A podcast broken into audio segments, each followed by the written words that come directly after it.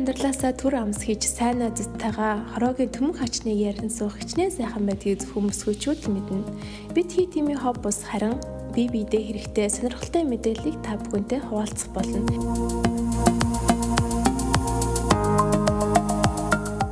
Викас Ток тунгаан амин төвшөөтэй хамт цагийг сайхан өнгөрүүлэхийг урьжээ.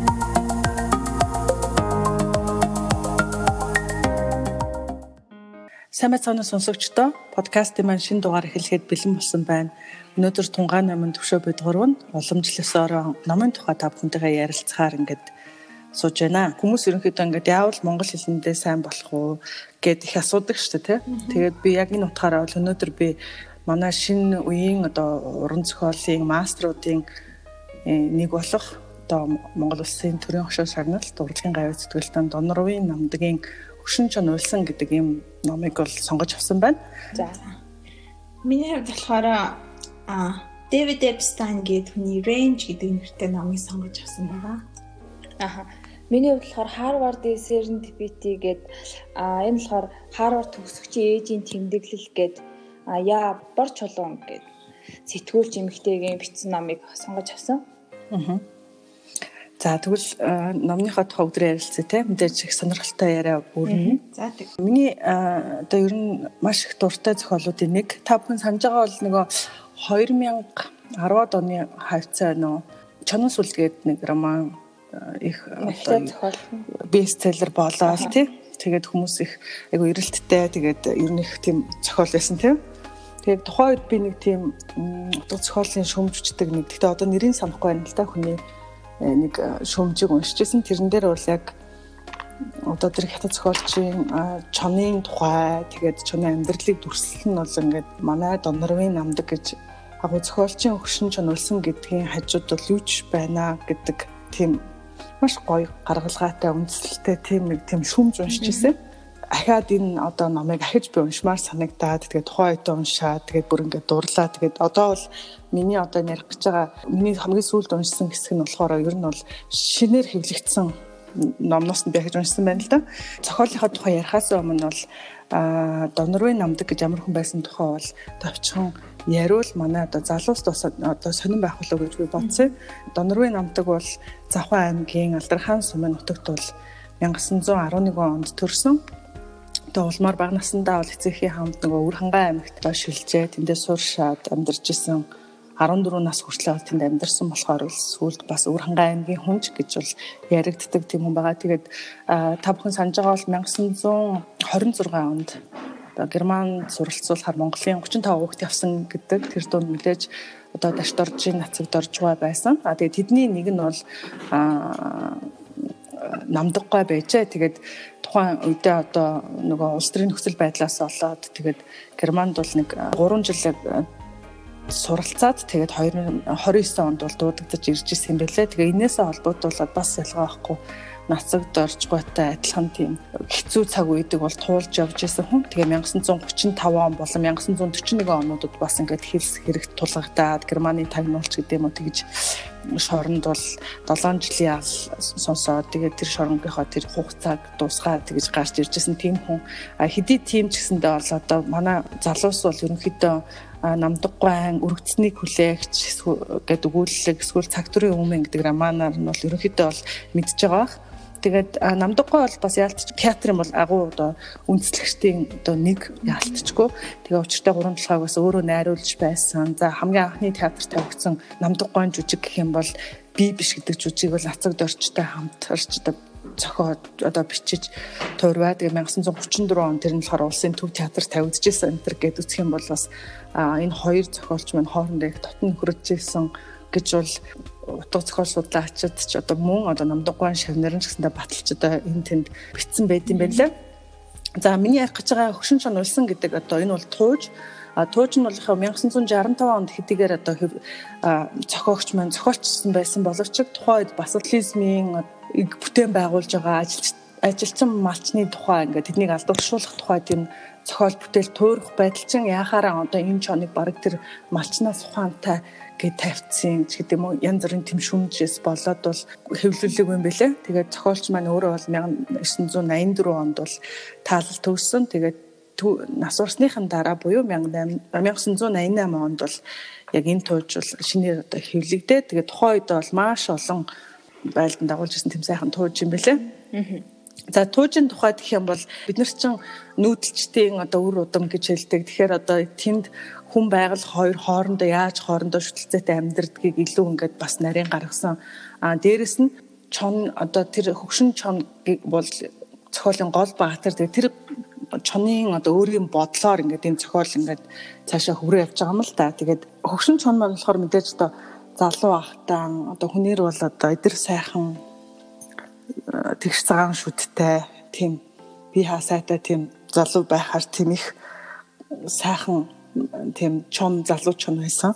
Хөгшин чоныг ингээ ойлгоход цаанаас нь бас нэг юм нэг үүрнээс эмэгчин одоо чон гарч ирж байгаа юм л тэр хөгшин чон. Тэгээд тэгээд 7 жилийн өмнө болохоор тэр эмэгчин анх одоо тэр дулаан хайрхны эзэн болсон тэр чон маань одоо хараад дурлаад Тэгсэн чи яг тухайн үед нь болохоор нөгөө залуу эмэгчин чонын одоо нөгөө ороо орсон үедээ ер нь бол чоны ороо орсон үед бол өвлийн цагаар ороо орд юм байна. Тэгээд одоо ороо орсон үед бол араас нь одоо тэгээ тэр их үзэсгэлэнтэй сайхан хурд хүчтэй тийм чон байсан учраас одоо өлөгчин гэж хэлнэ шүү дээ. Тэгээд өлөгчин тийм чон байсан учраас араас нь маш олон одоо 10 хэдэн ир язарган чомнууд араас нь хүчээ үзэж одоо тэр өлөгчмөд өөрийнхөө одоо тэрэнд ойртох гэж ингээ хоорондоо ир бэрэ үздэг юм байна л да. Тэгээд өлөгчин болохоор ингээл одоо өөрөө ингээл тэднийг алдаа хаяал хаяал яваад байдаг. Тэг хэн ч одоо ойртож чадгүй ойртох гэж байгаа нэгнийгаа нөгөө артлын одоо эргчин одоо одоо азарган чоннууд хоорондоо ингээд ойртуулдаггүй булаацалддаг юм тэр тийм байт юм байна. Энэ угаасаа тийм байгалийн шалгуур юм байна л да. Mm -hmm Тэгээд яг тэр тэр жамаар одоо тэр өлөгчөнгөө одоо өөрийн болох гэж бол их зүдэрж исэн. Тэгээд анхлаад тэр чин өөрийнх нь яг тэр дулаан хараханд нь тийм одоо 10 хэдэн азарган чон ардаа дагуулсан тийм өлөгч ирсэн учраас нөгөө чин шинээр нэгдсэн учраас нөгөөдүүлдэ эхлээд гадуурхагдана гээл араас нь дагаж яваал тэгээ бүр ингээм амар шархтаад буцаа дахиад араас нь ингэж дахиад Тэгээ дараагийн удаа араас нь нэлээд холтсон байж байгаа. 2 3 хоногийн дараа ингээ араас нь ингээд очиход яг шинхэн юм адууг ингээд байрчихсан адууны ингээд мах ингээд сэг ингээд тэ тааралдаа тэнгуут нөгөөдөгчөн за одоо нөгөө цадцсан чонмор одоо ингээд нойрмөглөөд моцороод энэ нэвтэж байгаа гэдэг нөгөө чон өөрөө мэдээд мэдээд тэгээд гişнээ өнсөжсэн ч гэсэн хэрвээ тэр махнаас нийтчих юм бол бас адилхан нөгөөдөлтэй адилхан тийм ноцой болчихно гэд нөгөө жидэхгүй тэр чигээр нөгөө өлөгчөнгөө бодоод араас нь очиод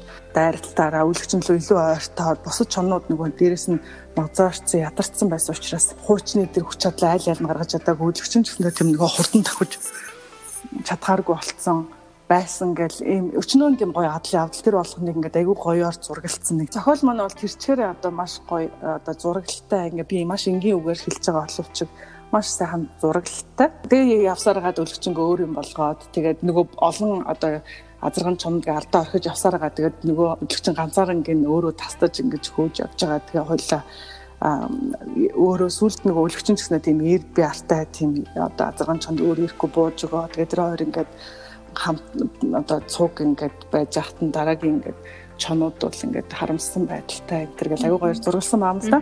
Тэгээ ер нь тэгээд нөгөө хоёр ч аягүй гоё хос олон явж байгаа. Тэгээд цугтай одоо амд яваад тэгээ аягүй гоё ингээд ижилсэн явчихсан.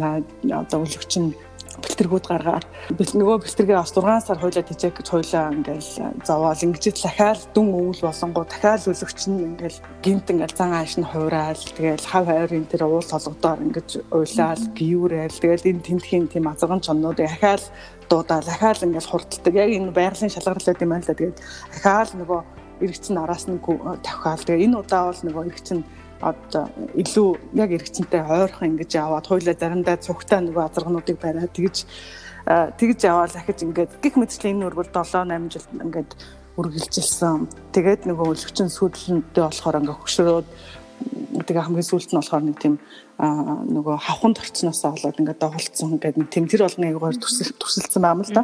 Тэгээ чон ягаад айгуу тийм хашир вэ гэхээр ингээд өөрийнх нь нуугд одоо тэр байдаг агуугийнхын дээх нь ингээд тийм одоо төл малууд ингээл тонгочоор тоглож явахт болохоор өө ингээд ойрхоноосоо ингээд нөгөө чон үлзээ нөгөө үүрэндөө үлзээтэй гэдэг шиг ойрхоноосоо ингэж анхид ойрхон байгаа энэ эзшүүлрээс аминд аюултай гэж бол мэддэг учраас тэднийг ерөөсө тоодоггүй юм байна л та. За тэгээд ингээд яриад байвал айгүй урт болох гээд байна. Тэгэхээр хамгийн сонирхолтой хэсэг нь гэх юм бол чон өөрийн тэр өвлөгчнгөөс нь гадна өөрийнх нь охин байгаа. Тэгээд тэр охин дээр нь бас нэг одоо хүргэн болцсон тийм нэг азарган чон. Тэгээд таван бэлтгэрэгтэйгээ ингээд явж байгаад сүүлийн одоо ангаан хийн. А тэгтээ тэр нь болохоор яг нөгөө чон бороонор гэдгийн югаар ингээд тэнгэр дуурайад ингээд бороо ороод тэгээд одоо айлын хоньнууд ингээд борооноор ингээд хотноосоо тасраад ингээд явахт нь яг ингэж энд ирнэ гэдгийг тэр хөшин чон өөрөө мэдчихсэн учраас хэдийгээр одоо хажуугаар нь тэр залуу одоо хүргэн тэр азарган болохоор энэ одоо юугаа хийгээд гал урдуур гээд байсан боловч нөгөө хөшин чонол яг тэр тэр одоо сүргийн л одоо ахлагч нэмж урд нь явсаргаа тэгээд яг тэр хонь хаанаас гарч ирэхийг мэдчихсэн. Тэгээд нэг юм хонлуудаа арцаагаа тэгтэл чин чончин болохоор ингээд а өөрөө хөшин чон бол өөрөө нөгөө өлөгчөнтэйгээ бол хуйлаа маш бага юм. Ганц төлөв барьчихчаад хуйлаа тэрийг хувааж идсэн а тэнгуут нөгөө залуу чонууд болохоор ингээ өөр өөртөө цадчаа цаашгаа олон бүгдийг ингээл нөгөө хазлалаг чон болон тэгдэм байна л да. Доохтонд орохоор ингээл бүх хоньнуудыг ингээ хазаа завчдаг те. Тэгээд чон орсны дараа бол өчнөө ингээ хонь идүүлэх нь идүүлээд одоо дараа шархаад авах хүн үхээд гэдэг гих мэтчлэн тийм юм болдуунд ингээд чон маань өөрөө ингээд нөгөө азарган чон маань өөрийнхөө сүргээ ингээд дагуулж явж байхад нь хотны одоо готор нохоонууд бол ингээд чон байна шүү гэж хуцаж мэдлэгдэж байгаа. Цаашаа ингээд явжсэн чинь ингээд азраг адуу байгаа. Тэгээ хажуугаар ингээд чон явж байгаа мэдэнгүүт бүгдөө ингээд нөгөө одоо хамраад ачигнуулаад бүгдөө ингээд зог тусаал ингээд бие хураацаагаал ингээд адуун сүргийн одоо азарган мэдээж одоо өөрийнхөө сүргээс алдахгүй гэж нөгөө цойлол цамнаал те ингээд Тэгэнгүүт манай хөшин чонч гэсэндээ за өнөөдөр би та нарлыг авахгүй бити санаа зовоо энэ төр гэж хажуугаар нь гарч мараал дандаа тийм бүгд одоо хэдий ядуусаа амтад гэсэндээ бүгд өөр өөр юм бодолтой тэр аюугаа ингээд төрсөлчихсэн. Тэгээд одоо тэр азрыг харах болгондоо тэр азрыг болохоор тэр хөшин чоны аавын бас ингээд шархтуулаад тэгээд дараа нь аав нь шархаад авахгүй нас орж исэн байна. Тэгэхээр тэрний хажуугын болгондоо нэг залуу үед нь залуу одоо тэр баг залууд нь тохиолдсон явдал дандаа сандаг. Гэхдээ тэрэнд ингээд өвшөрөхдгүй юм байна. Энэ угаасаа байгалийн зам учраас гих мэтчлийн юм сонирхолтой юм гардаг. А за чоныг бол сүулт нь одоо мэдээж маргааш нь болонгууд за хот дүрэн хотын одоо хотоо хоньны тал нь тэгээд ингээд чон бориулчих байгаа учраас тэр хотын тэгээд ойр сайхалтай хүмүүс ингээд уул нь бол энэ дулаан хайханд одоо чон нэг хүзэгдэхгүй л байсан. Одоо нэг ганц хоёрын дайны нэг тийм хашир чонууд бол байгаа. За тэднийг одоо авлаа да гэдэл ярилцаал. Гэтэ тэр дороо биш яа. Тэгэхээр эдгээр чинь ингээд нөгөө чон маань өөрөө ингээд э, өмнөх өдөр ингээд их гизээ цадл идсэн учраас одоо хоёр хоногоос ч гэдэг юм ингээд бүр ингээд назарч цоцсон байд юм байна л да бас. Би даахгүй гэдэг ч юм уу. Тэгэхэр нь дайрыг гээд 10 гаруй тийм ортой ирчүүд буцаад нөгөө чоныхоо авлахаар явж байгаа. Тэгэнгүүт тэгэл энэ талаас нөгөө нөгөө талаас нь үргэлэг нөгөө талаас нь тосож ингээд агнах ингээд амчид ингээд цуглаал ингээд үргэлэг яг бүр ингээд морьтой хүмүүс яг хажууханд нь буугаад ингээд байхад хүртэл манай хөшин чон бол хашир юм чин одоо бүр агууныхаа хамгийн цаатлын цааталт ингээд ясны буун дуу гараад ингээд буу юм болж байгаа ч нэ гарахгүй байгаад тэгээ аврагдаж байгаа юм л та. Тэгээд яг энэ нөгөө юуны зохиолын эцэст юу болдгийг бол бараг уншигчтай үлдээсэн дээр юм шиг санагдаж байна. Гэтэ ер нь бол хөшин чон маань бол мэдээж амьд гарна. Тийм номны тухай та бүхэнд танилцуулахад таатай байлаа. Маш сонирхолтой. Надад л яг нэг яг чонон сүлтийн айгу төстэй санагдаад яг кино үзэж юм шиг. Аа ер нь адуун сурагч гэсэндээ тий ингээд дандаа шөндөө тэр чинь дандаа хээр хонж байгаа дээ. Гэхдээ азраг одоо бол азраг бол өөрөө тэр өөрийнхөө сүргийг бүр сүргээс ганц одоо даагч юм алдахгүй байх нь одоо тэр сайн азраг одоо азрагын шинж байд юм байна. Тэгээ яг ингээд тухайн үед азраг ингээд чон өхрөөд ирэхээр азраг өөрөө чоныг дагуулад тэр нөгөө өөрийнхөө адуунаас сүргээс холтчдаг гинэ. Аа.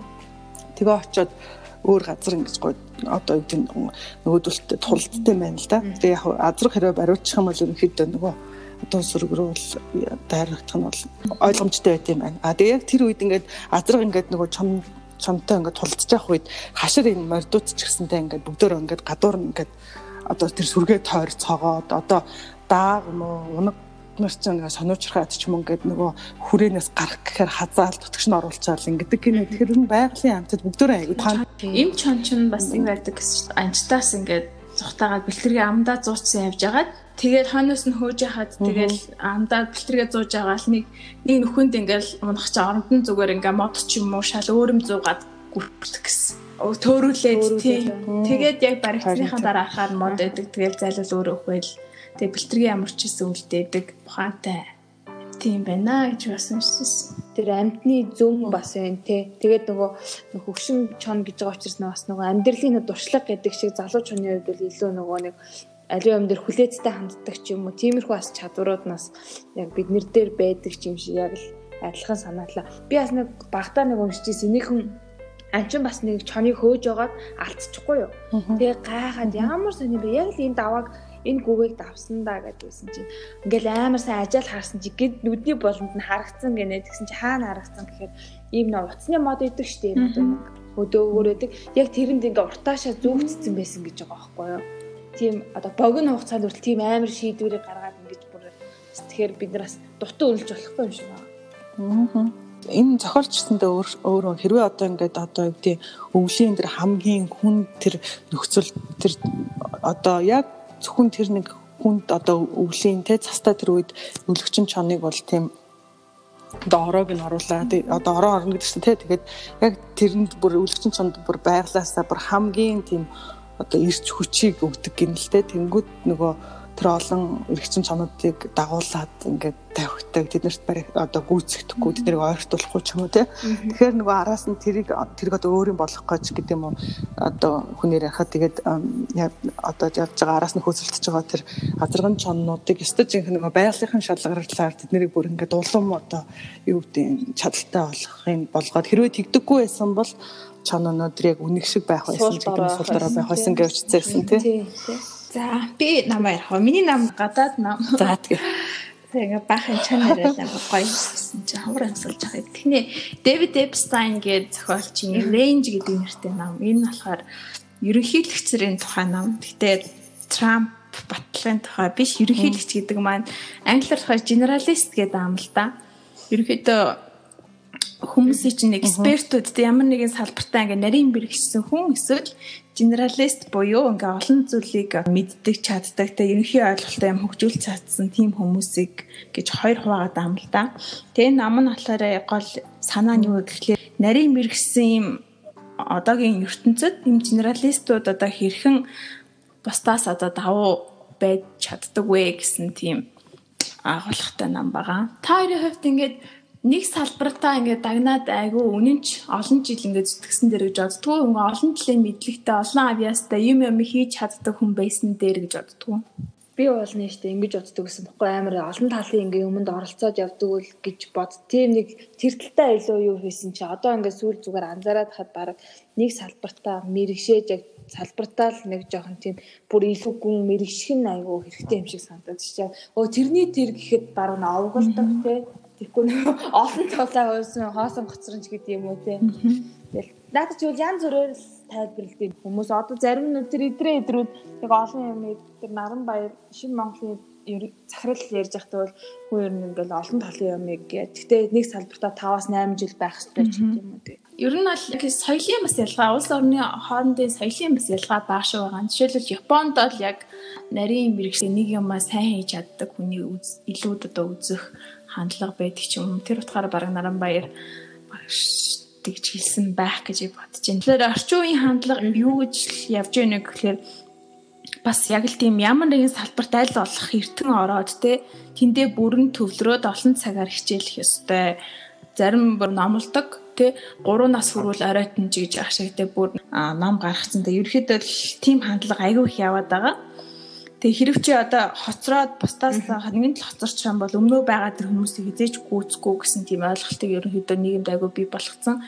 Тэгээ энэ Дэвид Эпстайн гэдэг хүн болохоор шал эсэргээрээ өөр санал дэвшүүлсэн болохоорс миний сонирхлыг татаад тэгээ ерөнхийдөө уншиж үзсэн ба. Тэгээ яг энэ хүний судалснаар болохоор тамирчид Нобелийн шагналтууд эдвийг судлаад үзэхэд заавал ер нь эрт тэмрэгсэн байх хэрэггүй. Хүн ер нь за хожуу хойно ч гэсэн одоо ямар нэг салбарт орсон ч гэсэн тэндээ амжилт гарах боломжтой. Заавал ингэж нэг зүйлийг нарийн судалсан байнлаа гэд чи заавал амжилттай болно гэсэн үг бишээ гэсэн санааг ерөөхдөө судалгаа, үлгэр тэм жишээ тайлбартайгаар их олон гаргасан байлээ. Тэгээд generalist гэж хүм хин бэ гэхлээр олон зүйлийн талаар судалсан. Тэгээ ерөнхий ойлголтоо хөгжүүлж чад тийм хүмүүсийг хилдэг. А эсэргээр эксперт юм уу specialist гэдэг хүн болохоор нэг сэдвэрээ л маш гүнзгий судалсан тийм хүнийг хэлээд байгаа. Одоо ингээ орчин цагийн дэлхийн ертөнцийн амар ховсон өөрчлөгдөөд интернет гэдэг технологиор гарч ирсэн энэ цаг үед болохоор энэ генералист хүмүүс ер нь а илүү таатай байна гэсэн санааг ерөөхдөө зохиолч маань дэвшүүлсэн байгаа. Яагаад тэгэхээр энэ генералист гэдэг хүмүүс яадаг вэ гэхээр юу хүсэж байгаагаа ингээд сүулт ингээд олж мэддэг. Тэгээ айгүй олон салбарын ингээд мэдлэгтэй, туршлагатай болчоод дараа нь за яг энийг ингэж хийвэл зүгээр юм байна гэдэг санаагаа олж авдаг гэж байгаа байхгүй юу? Нэг биш тийм айгүй олон сонирхолтой. Тэгээд а олон салбарууд ингэж холбож чаддаг, илүү бүтээлчээр инновацлог шийдлийг гаргаж чаддаг тийм хүмүүс байдаг. Зохиолчийн болохоор ерөнхийдөө хоёр тамирчныг бас жишээ авч үзсэн. Tiger Woods гэдэг Америкийн мэрэгжлийн гольфч. Бараг нэг нэг настайгаас л ингээл гольфын зохиол барайл бүр багасаа эхэлж энэ талаар мэрэгсэн. А нөгөөх нь болохоор Roger Federer гэдэг энэ болохоор багасаа эхлээ бүх сакс теннис гэд олон спортоор ингэж ээж нь хүүгээ хичээлүүлдэг байсан юм байна л да. Тэгэнгүүтээ хүн бүр том болсныхаа дараа за би юусо теннис юм байна гэл теннисээ сонгоод тэгээд тенниснийхаа сал тенниснийхаа салбарт аягүй амжилт олсон ийм бас нэг хүнээр жишээ авч тайлбарлсан. Зарим нэг салбарт болохоор илүү одоо энэ экспертүүд нь туршлагатай хүмүүс нэлээд амжилттай байдаг гэж байгаа байхгүй. Жишээлбэл гал сүмөөгчд ингээд тенс хормын дотор шийдвэр гаргахтаа ингээд өм туршлага дээр өмслөө шийдвэр гаргадаг гэж байгаа байхгүй. Нийтдээ одоо ингээд одоо гал гарч ялаа гэтэр галын хийв шинж байдлах хэдэн хормын дараа нурах уу гэдгийг ингээд ажиглаж агаад ерөнхий шийдвэрийнхээ 80% нь дандаа энэ туршлага дээр үндэслэн байдаг. За энэ мэд салбарт болохоор тийм экспертүүд хүмүүс бол угаасаа байх хэрэгтэй гэж тэгсэн мөлий. Аа тэгээд өөр бас генералистуудын болохоор амжилттай жишээнүүд гэхлээр Йоёма гэд хөгжимчин байна. Тэгээд энэ хүн маань багасаа л хийл төгөлдөр хуур ингээд тоглоод өчнөө олон жил болцсон байхад хинт ч танигдаагүй. Тэгээд өөрийгөө олоод чело тоглодог баснаас ш олон танигдэж амжилтанд хүрсэн. За мөн нэр зураач банко байна. Дэлгүүрт ажиллаж исэн баг шийж агаад бүр 8-ын хүртэл хийж байгаа. Тэгээд дараа нь зургийн хавьяасаа олоод нэг салбартаа амжилт үзүүлж чадсан гэдэг. Тэг орчин цагийн энэ хүү одоо технологи хөгжөөд байгаа цаг үеийн өөрөө хүннээсээ abstract thinking гэдэг юм л да. Энэ бид олон талын мэдлэгтэй юмыг олон талаас нь харж чөлөөтэй сэтгэж чаддаг тэр чадрыг илүү одоо хөгжүүлээд байгаа учраас хүн хүссэн хүсээгүй ер нь генералистийн хэв шинжтэй болж ирэх юм байна гэсэн санааг зохиолч маань дэвшүүлсэн байлээ. Тэгээ экспертүүд нь ямар одоо асуудал байна вэ гэхлээр бас Харвардын эрүүл medical school-ээс нэг судалгаа хийсэн байл та 2015 онд. Тэгээ яасан бэ гэхлээр экспертүүд ерөөхдөө юм хийхдээ тэрхээ туршлагатай үндэслээд нэмийг айгу харах өнцг нь айгу бага болчдөг. За яг ингэж хийх ёстой бол ийм л хийх ёстой гэсэн тийм нэг хэв шинжтэй болчдөг. Тэгээ энэ Харвардын судалгаанд яасан бэ гэхлээр яг зүрхний шилдэг тийм мэдсэлж эмчнэр эмнэлэгтэй яг байхгүй үед тухайн эмнэлэгтэнд яг очсон өвчтнүүд нь нас арах тохиолдол нь бага байсан. Тийм топ эмчнэр яадаг вэ гэхээр хитрхи одоо туршлагатай бордоод ч юм уу юмыг шинэ юмыг олж харахаа болчдөг.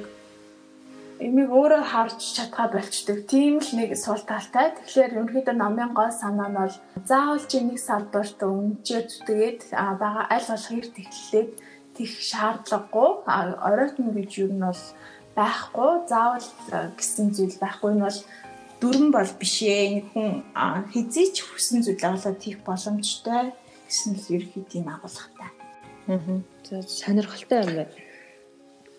Аа би гэхдээ ер нь бол номын одоо агуулгатай бол санал нийлэх юм байна. Тэгэхээр юмчээр нь одоо байнгын мөнхийн гэдэг юм бол байхгүй шүү дээ. Алдартай тамирчин ч гэсэнтэй нөгөө зодог тайлахаар гарan дараа нь одоо бизнес хийх үү, багшлах уу гээл дараагийн амьдрал эхлэн тэгэхээр дахиад дараагийн чадвар хэрэгтэй болно гэдэг ч юм уу те. Тэгэхээр нөгөө орчин цагт бол хөрвөх чадвартай хүмүүс ч юм уу одоо open minded гэдэг шүү дээ те. Тийм нээлттэй одоо яг үгдээ яг нөгөө хайрцагт ингэл хөстой гэж боддоггүй нэг тийм хүмүүс бол ялцчгүй амжилтанд хүрэх нь бол үнэн байх гэж бол би ялцчгүй бодож байна. Тэгээд дээрэс нь хүн ингээд маш олон юмыг ингээд турш үзэж байгаа. Тэгээд би энийг хийхээр ингээд энэ надад ийм ажиргал өгдөг. Эсвэл энэ надад энэ хийвэл би илүү ашиг орлоготой байдаг гэдэг мэдчихвэл илүү харин чухал юм байна л гэж би бодож байна л да. Тэгтэл чин би энэ л сайн, би энэ л авьяастайг явж итэл цаана дахиад өөр юм байхыг бас мэдэхгүй өнгөрөх магадaltaй тий. Аа. Тийм. Тэгээд зарим хүмүүс нэ хямраад идэг ч нөө одоо би ингээд би одоо эхлээ эрт эхлээгүй учраас юм байж гэдэг юм уу тэр хүмүүс бас илүү нөгөө нэг тань бас өөр гаргалгаа байгаа шүү. Одоо яг бидний амьдарч байгаа цаг үед бол яг иймэрхүү хэлбэрийнх байх нь илүү нөгөө нэг хөрвөх чадартай юм нээлттэй юм хурдтай байх нь бараг илүү тохирноо энэ цаг үед тохирноо ч гэдэг юм уу тийм. Тиймэрхүү бас мессеж хэлжилдэггүй юу нөгөө миний программын хичээл дээр төчидтэй хүнсний технологич ихч код хичээл сурна гэд нэгжтэй бүр шал өөр салбарлаа орж ирсэн. Надад амар сонирхолтой санагдаад. Тэгээ яагаад болохгүй гэж те хүн ер нь хийж үзээл заавал одоо программист болохгүй ч гэсэн өөрийн сонирхолтой те өөр сэтгэлийг өөртөө бий болгоод ингэж хөгөөрөө хөгжүүлэх боломжтой юм байна гэдэг айгу надад гой санагдчихсан. Тий. Тийм 40 40 гарантаа хүн чинь залуу хүн шүү дээ. Тэгэхээр бол би бол бодохдоо бол даалмал гарсан өнөөч гэсэндээ шинэ хэлийг баш дуртайгаар сурна гэж боддоо шүү дээ. Тэр үед өөр юмд сатаарахгүйгээр одоо нэг сураагүй өөр ямар ч гоё хэлээд энэ зэрэг хэлийг сонирхоо сурна гэж бол би боддоо шүү нэрэ. Тэгэхээр нөгөө нэг яг тэр тал дээр бас дамаа хүн хөшөрхөөрөө одоо өөр ингэсэн тийм хоббитой агаад дээрэс нь шинэ хэл ч юм уу сурах юм бол нөгөө тийм хөгшрөл дудаа явдсан байна л да. Тий, заавал хэлэхгүй тий. Ядаж дасгал хөдөлгөөн бүжиг хичээлэр хичээлэх юм бол нөгөө нөгөөдүүлээ ингээд тавтаа тархин айгу гоё э, дасгал болт юм байна. Тэгэхээр итгэвтэй тий. Тийм болохоор 40 нас уу дээрээс одоо орчин үед бол 60 нас ч гэсэндээ залуу нас уу гэж би бодоод байгаа юм. За 3 дахь ном руу гараа тий. За миний ном болохоор унсан ном болохоор энэ эмэгтэй болохоор өөрөө сэтгүүлч инженер мэрэгчлээ хүн байгаа. Тэгээд түүний охин болохоор Харвардын сургуульд 2013-аас 17 онд Харвард коллежид суралцсан. Тэгээд энэ энэ суралцах хугацаанд тухайн эмэгтэй те охинтойгоо одоо ингэж харилцаж байхдаа ямар Харвардын талаар олж мэдсэн. Тэгээ Харвардын сургалтын талаар яагаад ингэж одоо шилдэг сургууль байгаад байдгийг ч гэдэм үү те тэр тэр хүмүүсийн маш сонирхдаг асуултанд ерөнхийдөө хариулт маягаар энэ ном бичигдсэн. За тэгээд энэ номын онцлог нь болохоор өөрөө маш их юм мэдээ баримт баттай их сурвалж түүхүүдийг маш их оруулсан байсан. За тэгээд Харвардын үйл ажиллагаа болохоор хэрхэн явагддаг те. Тэгээ дээрэс нь ягаад дэлхийн ихтэй сургуулиудын эренбэлсэн чагсаалтанд яагаад ингээ дээгүүр ордгийнх нь нууц а мөн оюутнаа хэрхэн яаж сонгон шалгаруулдаг нь одоо ч гэсэн ерөнхийдөө нууц байдаг штэ тий Тэгвэл яг тэр тал дээр илүү мэдээллүүдийг илүү нээлттэй болгосон ч гэдэм юм тэр талаар энэ номын агуулга маш сонирхолтой байсан. Тэгээд хүмүүс ингэдэм байна л да одоо манайхан ч гэсэн ерөнхийдөө санаа авахаар бид нар нөө ихтэй юу 10 жилээ төгсөнгүү чинь ихтэй сургуульчууд ордог штэ тэ жагсаад гэтэл Америкт эцэгчүүд хүүхдээ ахлах сургуульд орсон жилээс нь л ингээл өвөл хаварзун нэлсгийг өссөн сургуулиудаар нэм коллеж таавар хийдэг гэнэлтэй хамт тэнгүүдээ иймэрхүү тэр таавар хийхээс гадна сургуулиуд нь зөвхөн яг тэрэнд нь тохирсон маш их юм олон арга хэмжээ ивентүүдийг зохион байгуулдаг гэж байгаа. Тэгээ тэр талаараа сургуулиуд нь өөрсдөө шилдэг суралцагчийг авахын тулд бас хоорондоо ерөнхийдөө өрсөлдөөн явагддаг. Харвардад хэрхэн тэнцэх вэ гэдэл энэ дээр хүмүүс маш их нөгөө анхаарлаа хандуулдаг. Гэтэл энэ дээр бол ингэж байгаа. Одоо жишээ нь жилд дэлхийн онцөг улам бүрээс 35-аас 40 мянган хүүхэд материалаа ингээд одоо Харвард руу явуулахад тэрний 5% нь ер нь тэнцдэг гэж байгаа юм.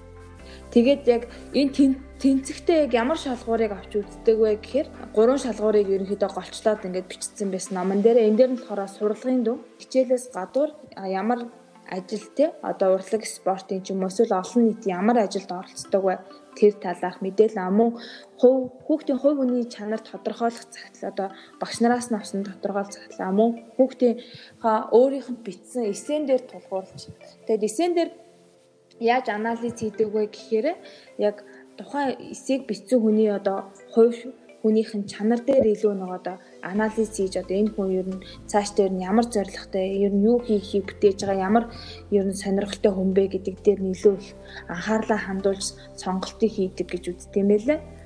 Тэгээд за Харвардын хувьд гэвэл жилдээ ерөнхийдөө 3 3500 гаруй хичээлийг санал болгох юм байна. А эндээс нь болохоор суралцагч маань өөрөө 8 семестрийн туршид 32 хичээлийг сонгож үздэг гэдэг жаа.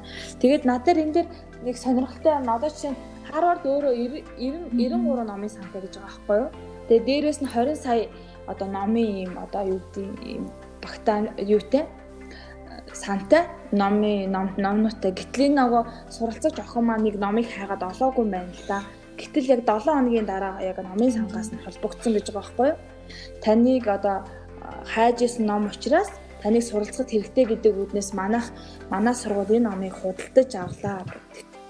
Тэгээ энэ эндээс харахад яг Харвард сургууль маань өөрөөсөө ингэж нөө оюутнуудтай бас маш их нөгөө суралцах боломжоор нь хангаас гадна маш их нөгөө одоо анхаарал тавьдаг гэдэг юм уу те тэр талаас нь маш их юм давуу талтай надад санагцсан. Энэ дээр бас манай Монголын ихтэй сургуулиас ч юм уу ер нь бас ингэ санаа авмаар маш олон санаанууд байсан.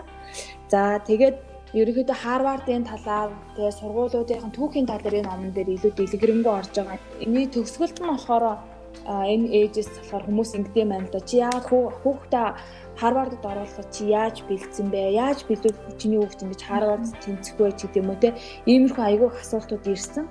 Тэгээд энэ асуултанд хариулахын тулд бол энэ эмэгтэй болохоор энэ номыг бичсэн. А гэхдээ энэ дээр зүгээр яг би өөрөө анханасаа хүүхдээ Харвардд орно гэж бодоогүй.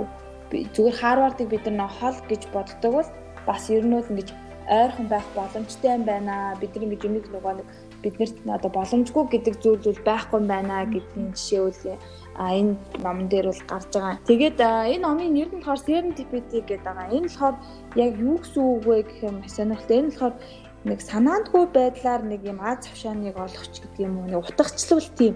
Яг болор тойл дээр бол яг нэг асын хараа нээлт нэг санамсаргүй гэдэг байдлаар бол ерөөхдөө тодорхойлогдсон юм байлээ.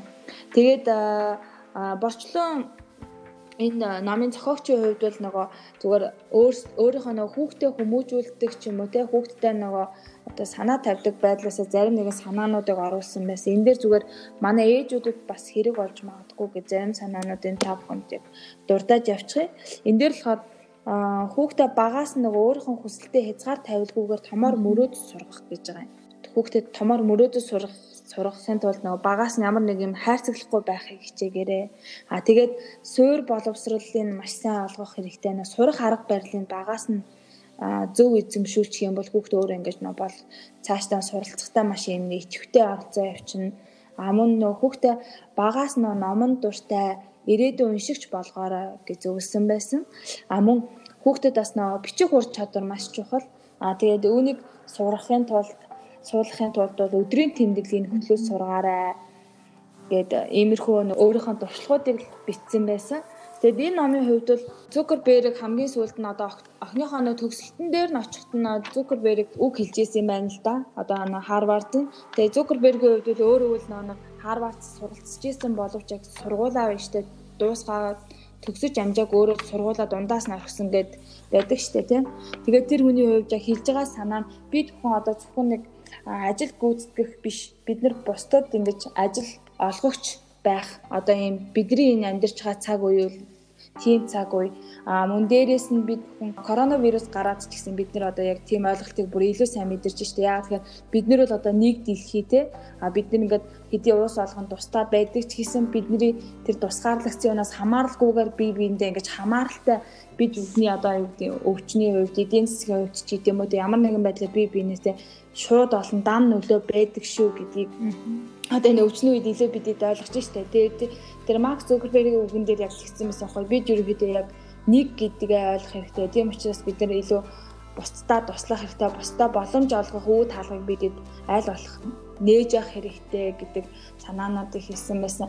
А хүмүүс зүгээр сонирхоод уншвал маш нөө Харвардын талаар илүү их нөгөө мэдлэгтэй болох тэр сургуулийнх нь яг процесс нь ямар юм сургалт нь яаж явагддгийг а жишээ нь одоо 65 мянгаас 150 мянган хүртэл долларын жилийн орлоготой хүмүүст бол тодорхой хувиар хөнгөлт үзүүлдэг тэнцэн тохиолдолд а хэрвээ 65 мянган доллароос доош орлоготой бол одоо үн төлбөргүй нь одоо зээлийн байдлаар суралцах ч гэдэг юм уу те аль болох та тэнцэн тохиолдолд таныг аль болох суралцах одоо боломжийг бол сургуулийн зүгээс олгодог. Дэлхийн ихтэй сургуулиуд ерөнхийдөө бид нар ихтэй сургуульд орохыг орохын тулд маш их ханддаг бол буцаага шилдэг суралцагч олж авахын тулд ихтэй сургуулиуд маш их хоорондоо өрсөлддөг гэдгийг бас энэ номон дээрээс би олж авсан. Тэр нь бас сонирхолтой байсан.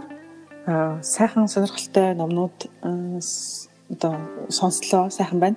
Аа тунгагийн номыг ингээд сонсож байхад бол ялцчихвал ээж хүн бол хүүхдтэйгээ цуг суралцаал одоо сургуулиудын тухайс цуг хайлтцаал ер нь аль болохоор л эцэгхийн оролцоо бас багаас нь за насан турш одоо өсвөр наснд нь ч тэгээд сүлд нь одоо оюутан болоо явж нь ч гэсэн дээр нь цуг заавал байх хэрэгтэй юм байна. Их том хариуцлага байд юм байна шүү гэдгийг л дахиж надад сануулгах шиг л боллоо. Аа. Тий тэгээд ээжүүд маань тэгээд байнга бодож идэх штеп тий одоо яач бол одоо ихтэй зургуул гэж боддог бол тэгээд энд бас иймэрхүү туршлагуудыг бас илүү сонсоод бас авах гээхээ ухаанаар хандаад тэг мэдих зүйл айгүй их л юм байна гэж бодсон штеп. За өнөөдрийн хувьд л бид гурав үнэхээр гурван өөр төрлийн номны тухай ярилцлаа. Тийм болохоор одоо илүү сонирхолтой байхыг ч бас үгүйсэхгүй нэ. Тэг ямар ч хэлсэн гэсэн энэ цаг хүртэл бидэнтэй хамт байсан сонсогчдоо баярлалаа. Ингээд дараагийн дугаар хүртлээ түр баяртай.